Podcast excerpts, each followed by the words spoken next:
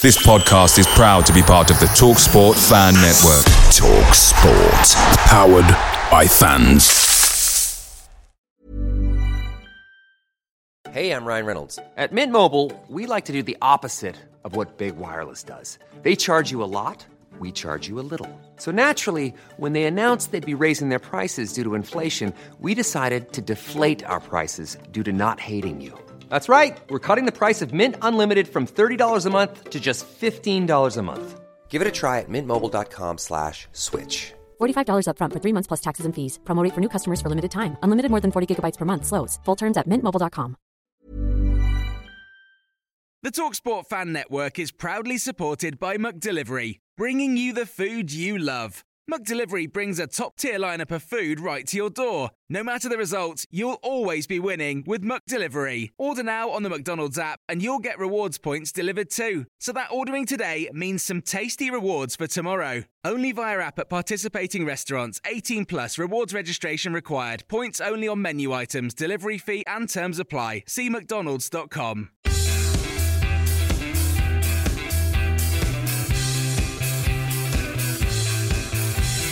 Hey up, it's the No Nay Never podcast with your host, Jamie Smith. Hello and welcome to a slightly different No Nay Never special podcast this week. We're not going to talk about the Liverpool game um, because basically we didn't play well at all and it's not very interesting to talk about us losing. So we are going to take this opportunity to bring you um, edited snippets from our chat with Burnley's Chief Executive Lee Hoos and Chief Operating Officer David Baldwin. Um, we spoke to Lee about a year ago, I think now, so it's interesting to to look back at, at what was said then. But he's he's now got a henchman. He's number two is David Baldwin, who's come in from Bradford City. So it's the first opportunity we've had to, to speak to him as well. Um, we asked on last week's podcast for you to send in your questions, and we put some of those to the pair of them as well. And there'll be full write ups of all the the interview that we conducted before the Swansea City game. That will all be on the website as well if you prefer to digest it in written format. For the first part of the interview, we talked about the community dot department at Turf Moor, which is apparently one of the best run parts of the club from everything we keep hearing about it. Here's what Lee Hoos had to say about the community department. We could probably do a whole separate session on community if, if you guys want to read through this and, and come back and have a chat with Yeah, me, me and. Neil about community because Really you are absolutely for me. uh, You know, I- one of my proudest moments last year was getting promoted, but I'm just as proud. The community department, what we've done there, it makes me as proud as getting promoted does. I think clubs are actually delivering a hell of a lot more than what they did 30 years ago. Football club at its community department delivered um, football courses. That's what it did. If you look at what clubs deliver now, you've got um, you know the engagement statistic. We, we engaged over 14,000 people in the last year, but now we also do health initiatives. We do um, social inclusion initiatives. We do educational initiatives. Um, Burnley itself, uh, this town and this club are connected. This is, you know, uh, you, you guys know I've worked for other football clubs, but in Southampton, um, in in Fulham, in Leicester, if I walked around those towns, I would see all kinds of shirts. I would see Chelsea shirts and and um, and uh, Barcelona shirts and Manchester City and Manchester United and Arsenal shirts. Whereas here, it is claret and blue. The connection between the town and this club is extremely important. And without this, without the, the football club needs the town, the town needs the club. So this club really needs to act as a catalyst to help the, the, the town as well.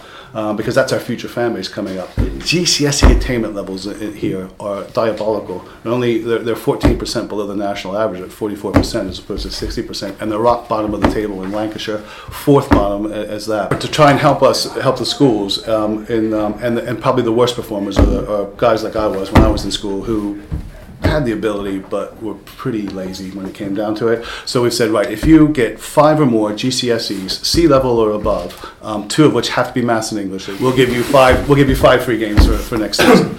And we're hoping that that the head the, so far the preliminary indications from the heads are actually this is targets the exact group we need to target in terms of doing that to do do that for it. Because there is so much to talk about on that side. We will be having another sit down with Lee and probably the head of uh, the community department, Neil Hart, some point in the near future. That might be during the summer. So if you're particularly interested in the community side, please do get in touch with any questions you want us to put to the club on that issue, and we will do so when we get the opportunity.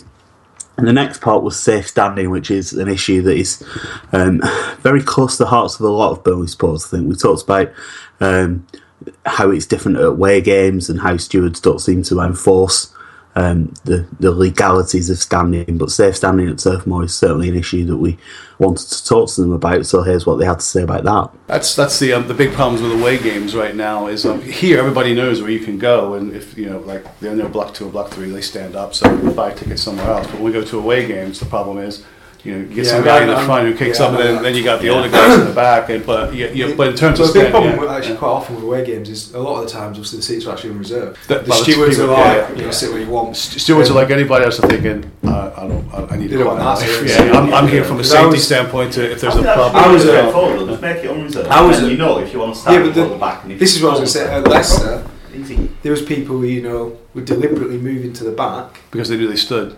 But they were sitting and complaining that people were standing. I, I just think this whole standing issue is, I we're getting a little off base here, but I just think the whole standing issue for, for me, and I've come out and said it publicly, and I've said it to the league, and it's not a health and safety issue. It is a supportive services issue, and you know you should just just say, look, it's really not. I've never seen anybody, you know, the the argument is, oh, well, if you get people repeatedly standing in a, in a seated area, you get a domino effect that they fall over. Come on, you go to a concert, you're mean, drinking, you're doing everything else at a concert, and jumping up and down. it's it not doesn't because- affect it. it's Problem we've got you'd have to redevelop the stand because the Rayco and the Hargreaves stand is way too steep to have standing up there. So in it a, wouldn't in a, be in a safe. hypothetical Yeah, but- situation, if we were placing your, your waist stand, for example, and we're, it's I do two things. I have a home standing section and I have an away standing section. The away standing section, that way, the people who want to sit down know they can come in and they're going to have a seat. The away, guys who want to stand say, I know I'm not blocking So- anybody so- else. So. I think the logical solution probably be to do something with the cricket field stand, wouldn't it, from its sort of age and. You mean if it were legal to do it? Yeah, if it was legal to do it, that'd be the Yeah, stand you probably. Probably absolutely go, right. Yeah. What yeah. can we do you to? could- Yeah, to I it don't disagree with that. a formal club position is always going to be is that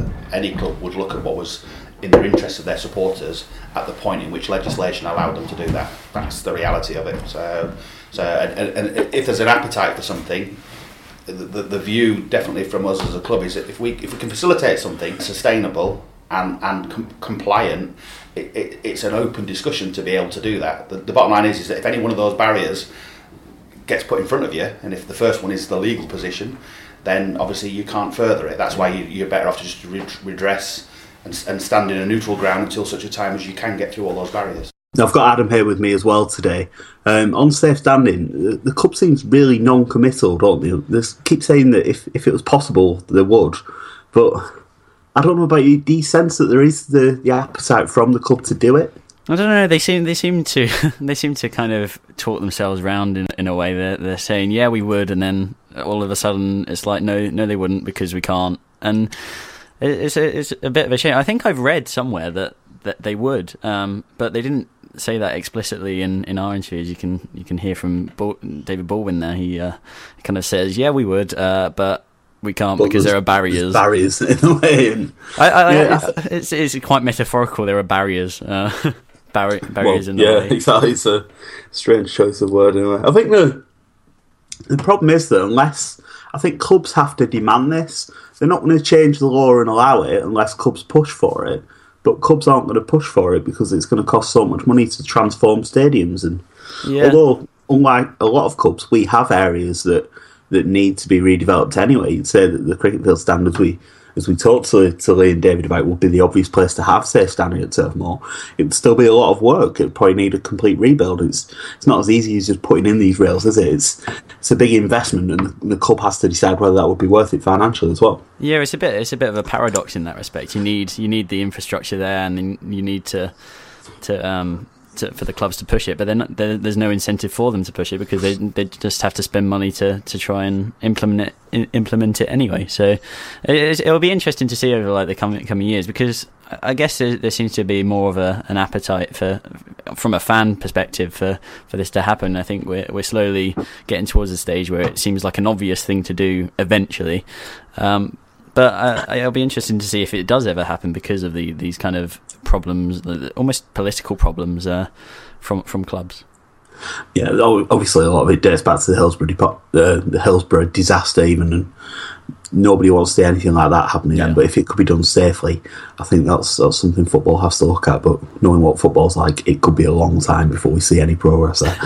um, the next thing that we talked about is ticketing. Ticket prices is obviously something that we've um, gone quite hard on the club at times and we felt it's been warranted.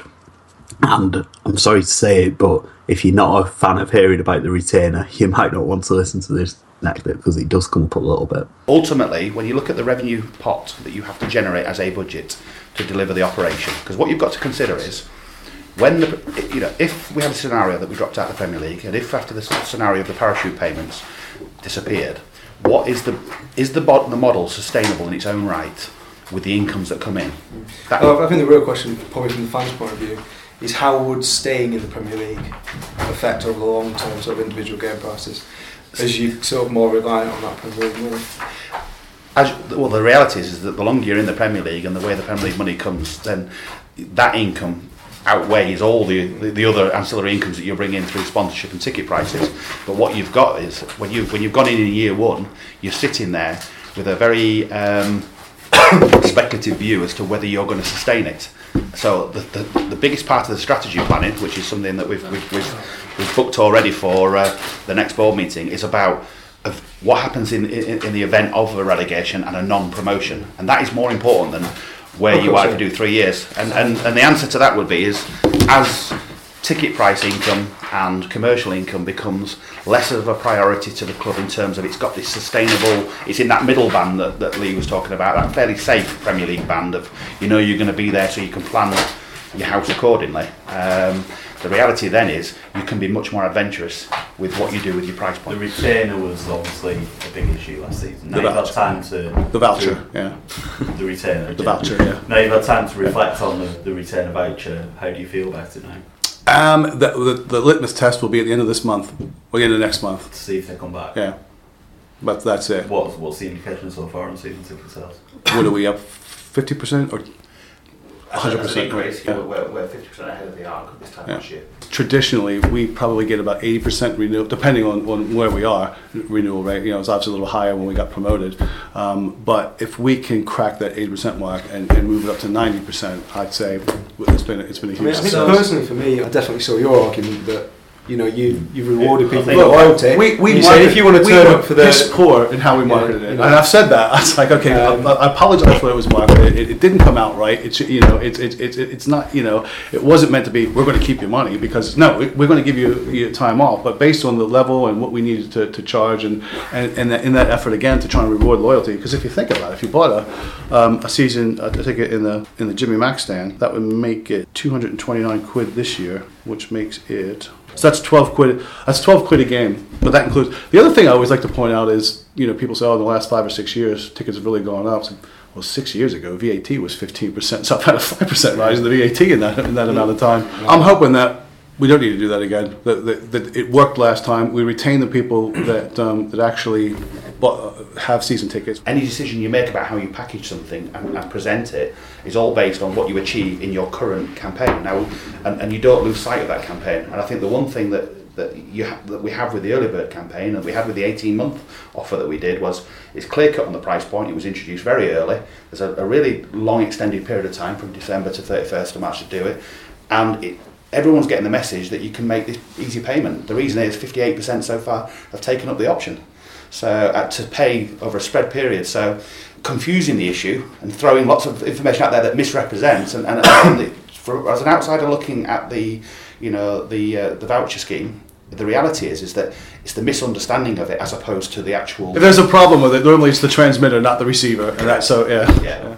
The early bird deadline, by the way, that was mentioned in that part is the end of March. But if you do want to take advantage of the 12 month payment thing that was mentioned, you don't have a long time to do that at all. The deadline for that is the 13th, and you have to do it in person at the ticket office. So sorry for not being able to give you an notice on that one, but that's how that one goes. It's the end of March for the early bird.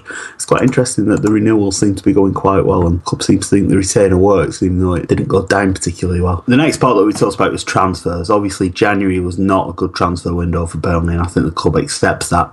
Um, unfortunately, we weren't able to get a lot more detail on what exactly went wrong, but we did get some insight on how transfers work at Turf Moor, who's responsible for what, says what Lee and David had to say about transfers. Process wise, how it works is manager says, I'm looking for this position. Recruitment department says, you know, here, here are the players we have on the radar screen. So you go out and say, like him, don't like him, like him, like him, don't like him. Not me. I don't say that. The manager says, like him, yeah. Oh, let's try and get, get these guys in. And then we try and get a deal over the line. Now, the problem is, it takes two, um, three people to make a deal happen. Us, the selling club, and the player. Um, so th- three different deals have to have to come to light. Now, this was an extraordinary window this time because I have when I was at Fulham, there's a photo of of um, Claudio Reyna holding a Fulham shirt with a big smile on his face because uh, we had agreed a deal with Sunderland and we'd agreed the personal terms with him. He had done his medical. We were just waiting for the scans to come back. And then his, his agent says, um, oh, I, I got to get back to you. Sunderland playing silly games with the balance of signing on fee. Um, you, know, you know, just let me go and sort this out with them. Okay, that's fine. Ten minutes later, I get a phone call from another agent. Have you signed Reyna yet? No, not yet. They're having problems with Uncle Bob up in Sunderland. Uh, right, that's because he's on his way to Man City. so until everything is signed off, it's done. It's never done. Now, on the other side of that, I've had it where Brian McBride was on his way to Blackburn till he landed in London, and I gazumped the deal before he got to, to Blackburn. Stephen it. Ward was Yeah. supposedly going to Brighton, wasn't he? And we got there in the hospital. Yes, that's correct as well. So that was this year. You're, you're very well informed. yes. So until until the deal's actually done, and I can tell you now, we f- we had two deals agreed, personal terms and and terms with the with the clubs as well.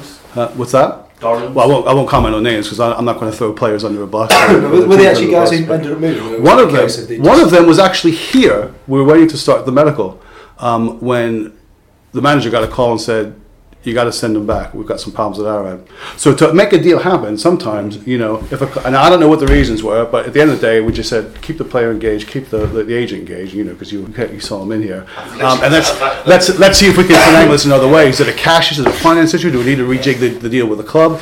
But at the end of the day, the club, you know, wouldn't do it. And after an hour, I said, "Sean, you know, this this just ain't moving. What do we do?" And he said, um, "We got to send him back." He said, "He's the player's under contract to that club. There's nothing we can actually do."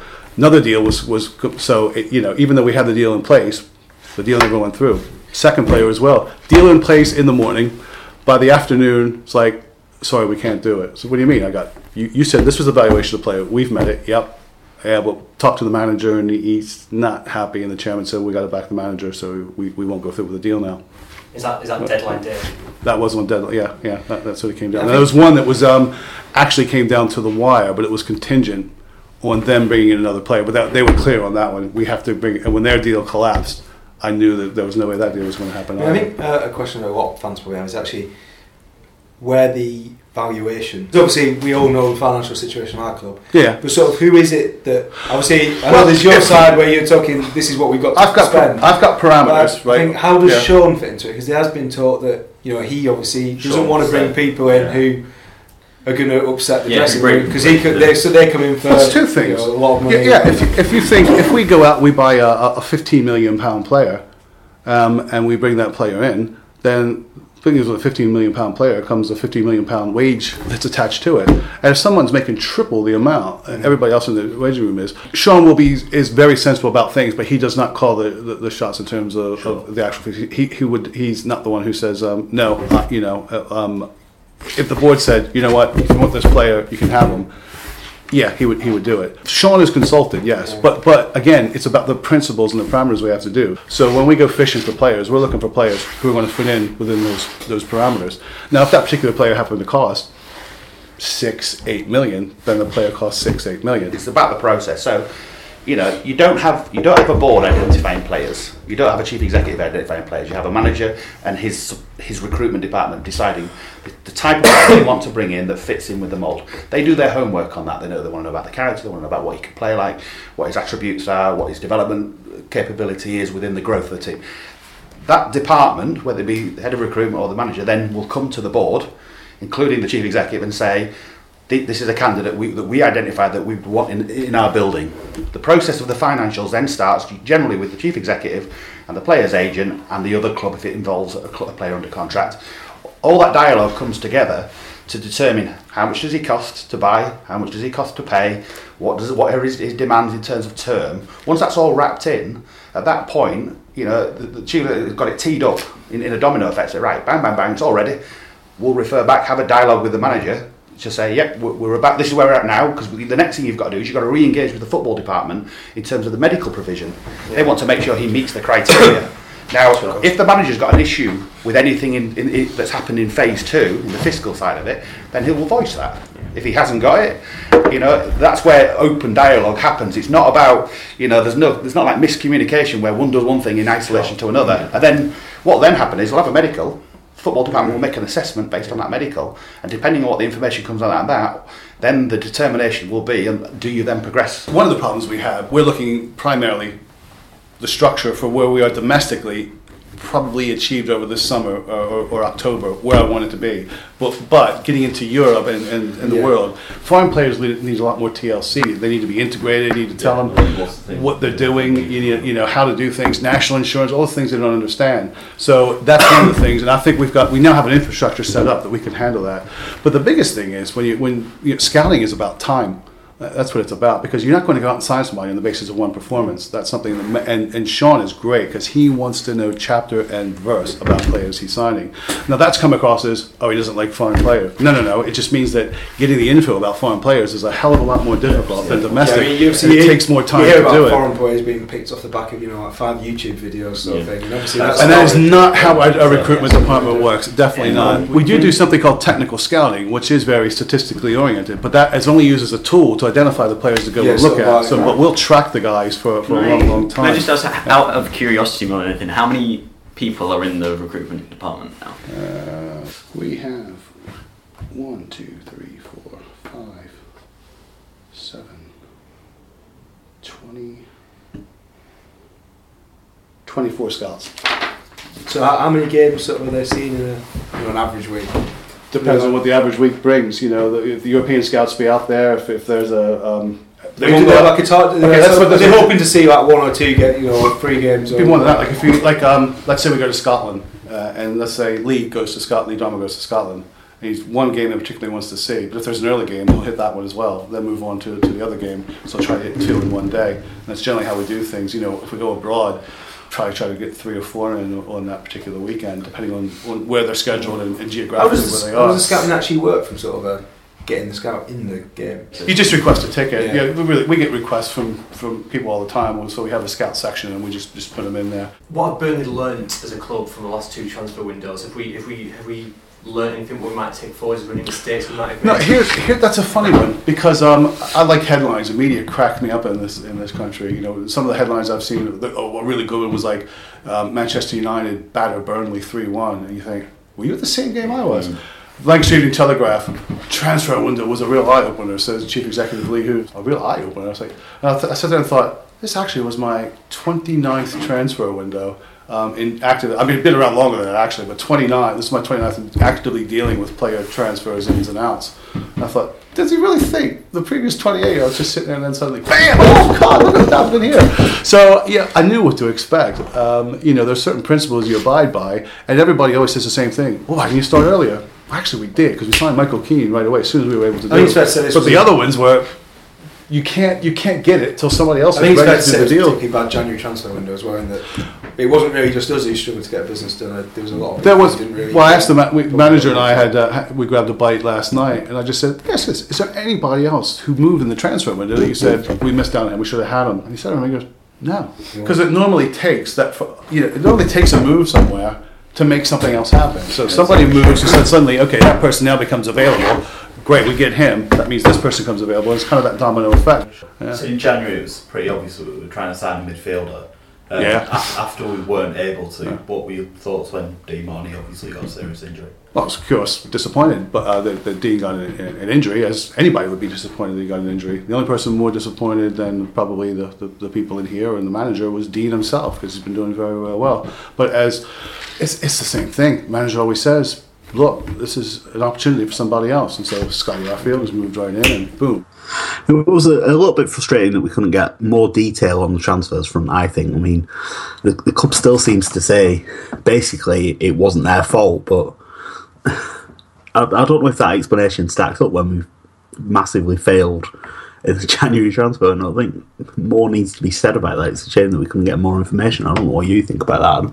Yeah, it's it's it's a weird one because on, on, the one hand you can kind of understand where they're coming from because if you you can't do these things because uh, I, I, found it particularly in, interesting that there was someone actually at at Turf Moor and well, basically locked in an office somewhere as they were trying to, to do it. So like on the one hand you can see that they've they've tried as hard as they can, but on the other, you can you can say, well, it was a failure. Like there's there's no no disputing that it was a failure. So you got to come out of failure and improve the next time. So um, I'm not really sure what what, what the answer really means um, in in terms of how things will go. Like in the summer or, or in the future. Yeah, you would, you'd hope that they'd learn lessons, but I think David Baldwin mentioned um, in another section, I think, that you need to be planning ahead by yeah. three transfer windows, not just one. So if, if things have gone wrong in January, then uh, it's not maybe something we can address in some of that. I'm sure will play out depending on what league we're in next season. So that's something else to keep an eye on. So that's it on transfers. Unfortunately, we couldn't get any more detail out of Lee and David on that, but they're not they're obviously not going to talk about specific players, although we did try and push them on a couple. Obviously, uh, Graham Dorrans was one that we know we were interested in, but we couldn't get any firm answers about that, I'm afraid.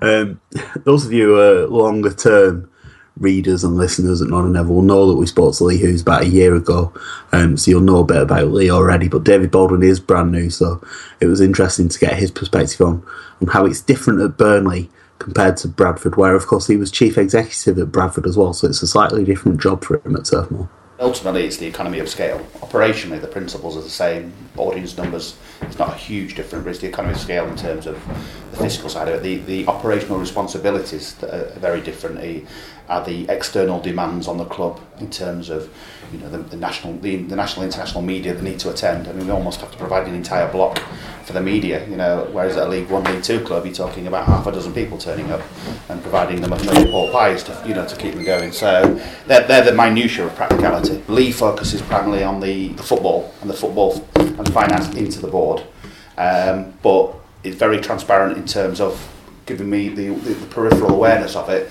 and then on the other side of it, you know, my job is to drive commercial incomes, look at ticket initiatives, look at the, the way we run the matchday operation. I mean, it's a huge operational cost, the matchday operation. You know, policing and, stu- and stewarding alone is a half a million pound bill.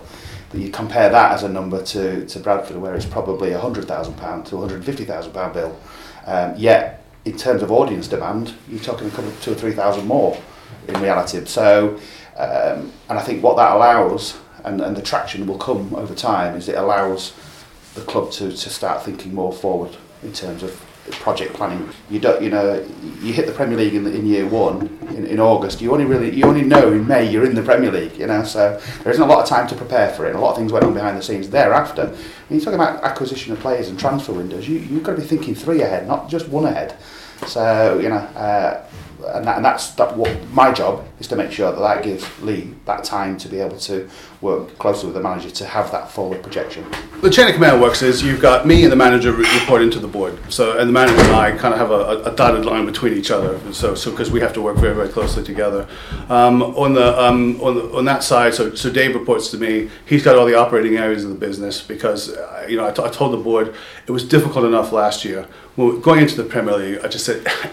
if we're really, really serious about moving the club forward, I, I can't do this because I'm just spread pillar to post right now. I've got to have help. I've got to have somebody come in and drive me, help help me drive things forward.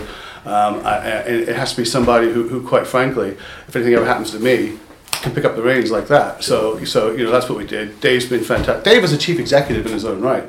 Um, and he was coming to be the chief operating officer here to help drive the non-business areas. But you know, we share a de- we share an office so that we all know we both nice know what's nice and cozy that way. Yeah, one of us is always making the tea.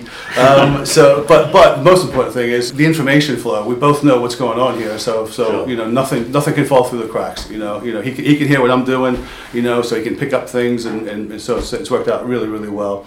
And I, th- I think you've seen a big difference already since he's joined. You know, if, if, I, if I look back at when I first started three years ago, um, I've come in, I've looked at a set of, of management accounts that were kind of like, you know, this is um, this is a bit dicey going going forward. You know, there, there had to be a complete, um, yeah. really, it's a complete business turnaround about how we, we developed a sustainable club. Because that's the one thing the directors said is, look, we have to, we, we can't keep funding this. And I, I know everybody, you know, you'll you'll say, oh, season ticket prices are too expensive, but I tell you, nobody had a more expensive season ticket than, than Mike and John um, because they were plowing in millions into the club to keep it ticking over. Um, and the one big difference that this has made, Premier League has made to the club is I haven't had to get on the phone one time and say, guys, I need a million quid next month to make payroll. so that, that makes my life a hell of a lot easier. So it also makes their life a lot easier as well. Uh, because I, I know they love the town, I know they love the, the, the football club. Um, but you know, there's only so far they can go as, businessmen, and, and they'll tell you themselves, like, yeah, we've done well for ourselves, but we're not Roman Abramoviches. We don't. We're not billionaires that we can just keep chucking money at the club. The, the club has to stand on its own two feet. It's particularly important as well that uh, David can be a chief executive in his own right, as Lee says, because I think um, a lot of people would like to see Lee stand aside, and while that doesn't seem on the cards, it's vital to have some support in there. And Lee certainly seems happy with how David is doing in the role. We actually did uh, ask Lee when he was stepping aside as, as a bit of a joke because we we did receive a few few questions, quite a few, um, saying when's Lee when's Lee gonna get out of our football club? Yeah, you seem to laugh him off. Uh, laugh him off. I, I, I, found his kind of stance on his critics quite quite interesting, really, because I don't think we've got any clips that in in this podcast that that state it, but his his view is basically that if someone's abusing him and giving him stick, then it's one less uh, member of staff that, that gets a stick. So I, I found that quite quite interesting and, and I guess kind of kind of admirable admirable um, that he's he's just wants to take the the flak. He, he, even I think he said to you, Jamie, that he should you should blame him for everything. Yeah, I think. In a way, Lee's sort of the, the lightning rod, isn't he? That he, he takes the criticism when things go wrong, and I think that's that's partly the, the job of the chief executive. I think that's right. It's similar to when when players take responsibility when the players have actually mucked it up. You need to avoid the staff getting getting too much criticism. So it is interesting the way he approaches things, but yeah, it's probably a good job that he, he also said to us he doesn't look online at what people are saying about him, which is a really good thing, I think, given some of the comments we had about Lee in the in the lead up to the interview. The next thing that we talked about was um, the club shop. David Baldwin has done some work with the, the physical shop at Turf Moor, but the online shop, um, we had some comments. I think James from No Nay Never is particularly passionate about how poor the online shop is, but developments are happening in that area, as David told us. Have a meeting with three suppliers on e commerce sales over the next month and I will be presenting at the next board meeting what my proposal is in terms of how to improve it. it, it as a measuring stick, we were operating at under 10% e-commerce sales uh, in November. We achieved uh, in December 18% of sales we're still riding above 15%. The average, is, the average for a club is between 15 and 20%. To make a step in the right direction, because we're finding that most people who are making transactional purchases now are moving from desktop to, to um, Android, you know, a, a mobile app or yeah. mobile phone. Yeah. If you go onto the mobile version, it's a cleaner thing. It's very, it's got a similar look to Amazon. Still not what we want, yeah. but it, the focus was, do we prettify the desktop, which is a, the dying part of e-commerce, or do we focus on actually having a mobile optimized site that we don't even have it? At one point, you have to zoom in and out to try and do it. You can't yeah. buy in that I mean, process. Now, recently there was a big new Premier League TV deal. I think it was in in excess of five billion pounds for was it three years of, of live football on TV. Now that's obviously going to have a big impact on the world of football. But how is it going to affect Burnley Football Club? Is there a chance smaller clubs like us could get locked out of the Premier League if we're not in there when it comes into effect? Well, Let's see what he said. Well, even even the new Premier League deal, if we got relegated, obviously it doesn't kick in until 16, 17. So, but still, that would affect a parachute payment going forward because the parachute payments are based on a percentage of the um, sure. um, is basic there, payment. Is there not a risk though with the money going up so much that smaller clubs could get locked out of the Premier League? Well, we are a small club, and we um, we virtually did it last year without a, a parachute payment. Because, like I said, the parachute payment itself was already it was when you when you look at the debt in the in the balance sheet that when we did, it was already gone. It had already been it had already been forward factored. So the only thing we got last year was the extra amount of money that the that the parachute payment went up because of the new TV deal in our season promotion, which is you know relatively small. Mm. Um, so we did so we bucked that trend. We showed that actually you can do this. It's not just about the money. On the fact, I'm just sorry, I'm just curious. How do sort of agents and other clubs approach us, knowing sort of what our strategy is? Are they sort of take the mick a bit, or do they sort of respect what we're trying to do? And Actually, most people respect what we're doing. Yeah. yeah. Yeah. As, as, I, as I tell people, said, listen, you can come in here, but there's a couple of things. One, we'll guarantee a couple of things. One, you'll enjoy his football. Two, you will get paid. unlike unlike other clubs who, who, who are, you know playing the shell game all the time. You know, we, we're a solvent club. We make sure that we, we, we pay things, and because we haven't gone that. Um, and and three, we'll enhance your career because we will bring out the best in the player. We will make sure that you're, you're, you're highlighted, and we will make sure that um, you might walk in as one player, but when you leave, you will absolutely be a better player. Do you think the the size of the Premier League deal is good for football on in, on, a, on the whole? That's an interesting question. Um, I think it's important that it stays within the UK or stays within England. More importantly, because uh, you know, for me, it's frustrating when you see a lot of money going outside the game into other people's pockets, particularly when it's not here. Um, I, I think um, it's obviously helpful to clubs like us because it kind of we are a small club, guys. You know, let's face it, we are. And people don't. A lot of people have said to me, "Yeah, we know we're small, but we don't like being reminded of it," which is fair enough. But we are really, really batting well above um, where we are in terms of the size of the club that we are. And a payment like that really, really helps us out in terms of trying to level the playing field.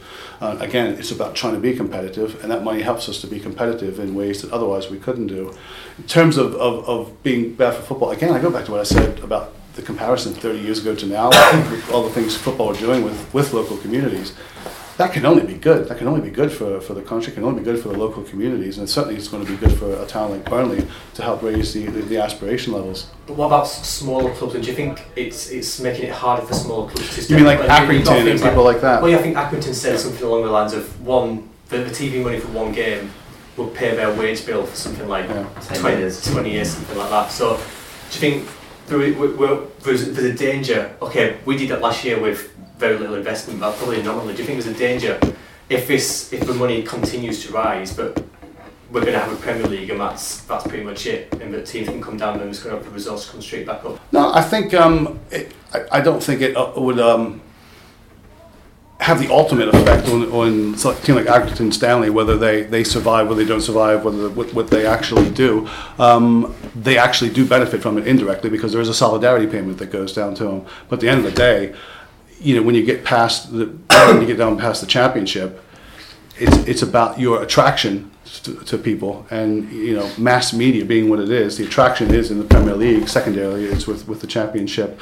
Um, so in terms of, of that I think it's probably more about people saying I'd rather watch Manchester United and Arsenal on TV than go to Accrington and Stanley to, to watch it in live so it's, it's about really I think that the local clubs and, and the league maybe needs to look at all right how many local clubs can we actually support here Now, youth development is also an area that is, is close to the hearts of a lot of fans, and also in particular, we sponsor two youth team players at Turf Moor, and that is one of the things that we think is massively important. Unfortunately, on the first team side, it seems to have gone by the wayside a little bit. I think in the last 10 years, we've only brought four players through Chris McCann, Kyle Lafferty, Rich Chaplow, and Jay Rodriguez, of course.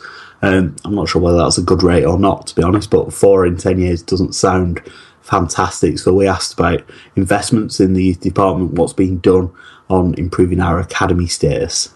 Well, first thing we've got to do is we need to increase the categorization that we have. We're currently a Category Three academy. Uh, we need to get to a Category Two status.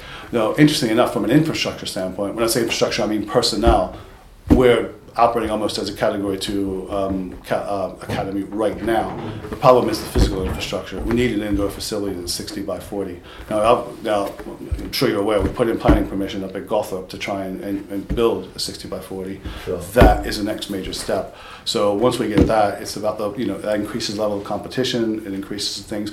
The same type of things we've implemented with the first team in, in the area of sports science, we're now implementing in the academy as well to, to, to try and grow those players. And on the infrastructure side, we're also interested in what upgrades are being planned for the Bob Lord stand and the Cricket Field stand, two of the, the older stands at Turf Moor. Of course, that we're all in agreement that, that work needs to be done there eventually.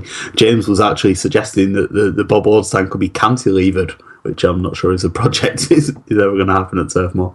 But work is going to be done on the Bob Lord stand in the summer, apparently. Yeah, absolutely. Well, we've got the planning permission in to do to redevelop the, the top part here. Um, so underneath, we'll be looking at what we do with the Bob Lord stand as well. Because again, I, look, guys, if nothing else, I, I, I try to be as honest as I can with you. I think those toilet facilities in there and the facilities we're offering the Bob Lord or substandard, shall we say? I think they're stoned, to be yeah, honest. yeah. So it, it's something I think. And again, when I talked about facilities, like you can't, you can't, you know, try and get people here, and then they come in and they queue up and go, "Good lord, look at these Yeah, toilets are a disgrace." It's, yeah, it's just a, it's just a, it just leaves a bad impression of things. And, yeah, and so yeah, I, we really need to try and look at that to take it forward. I'd like to start on that one um, immediately as soon as we get into the closed season. And we don't have a clip about this, but the latest on uh, the redevelopment of Gawthorpe is that they're still waiting on planning permission. Um, I know there's been some rumours that work's been put back there, but we don't have anything to tell you on that, I'm afraid.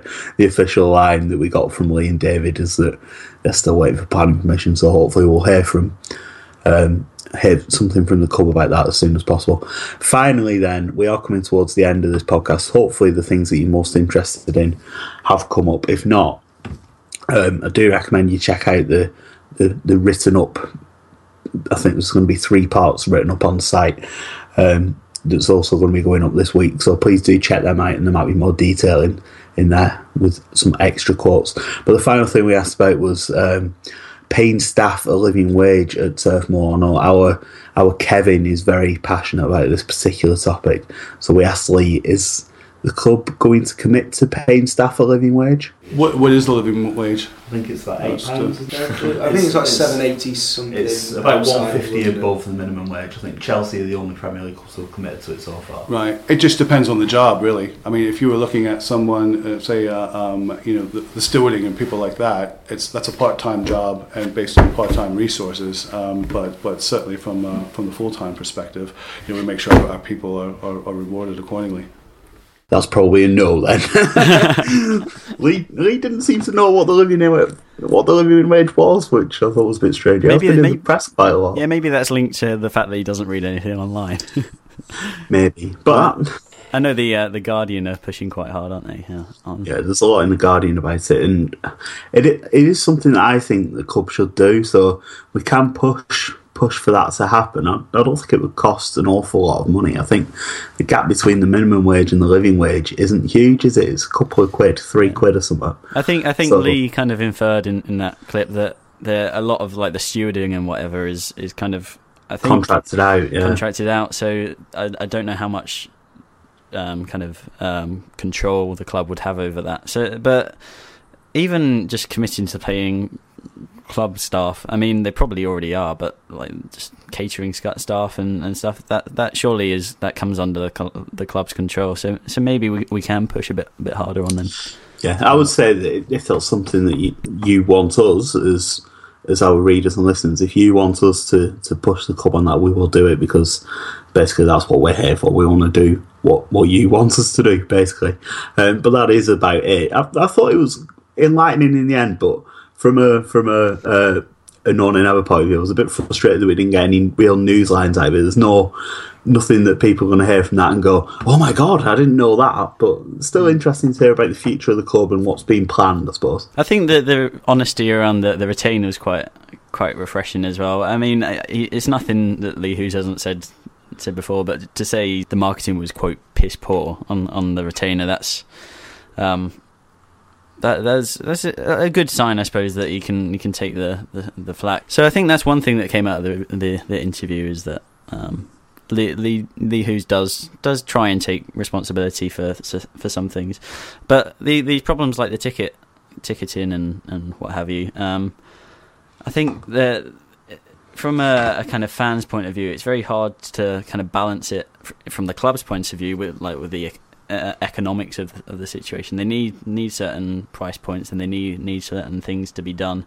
But yeah, I, I agree with you, and it's a, a bit of a shame we didn't get any real like headlines out of it. But Yeah, um, no exclusives. Yeah, it just it, I suppose it just um, adds to the kind of transparency, um, and and uh, hopefully you feel more informed than you did before about um, where the where the club stands on certain things. Yeah, I think that's that's important to acknowledge as well that we are grateful to the club for, for letting us do this. That we do have to push quite hard for these things to happen sometimes, but they do give in sometimes in the end. So it's really important that we have this bridge, I think, between the club and the fans, and that's what we've tried to do essentially. No, no, I'd say that's that's what sums up what we're about. So hopefully you found it interesting. If you've got feedback about um, about this podcast or anything about what we do, really, you can always get in touch with us. The general email address is blog at nonaynever.net, or if you've got podcast specific questions, queries, feedback, that's podcast at nonaynever.net, and you can tweet us as well. That's at nonaynevernet.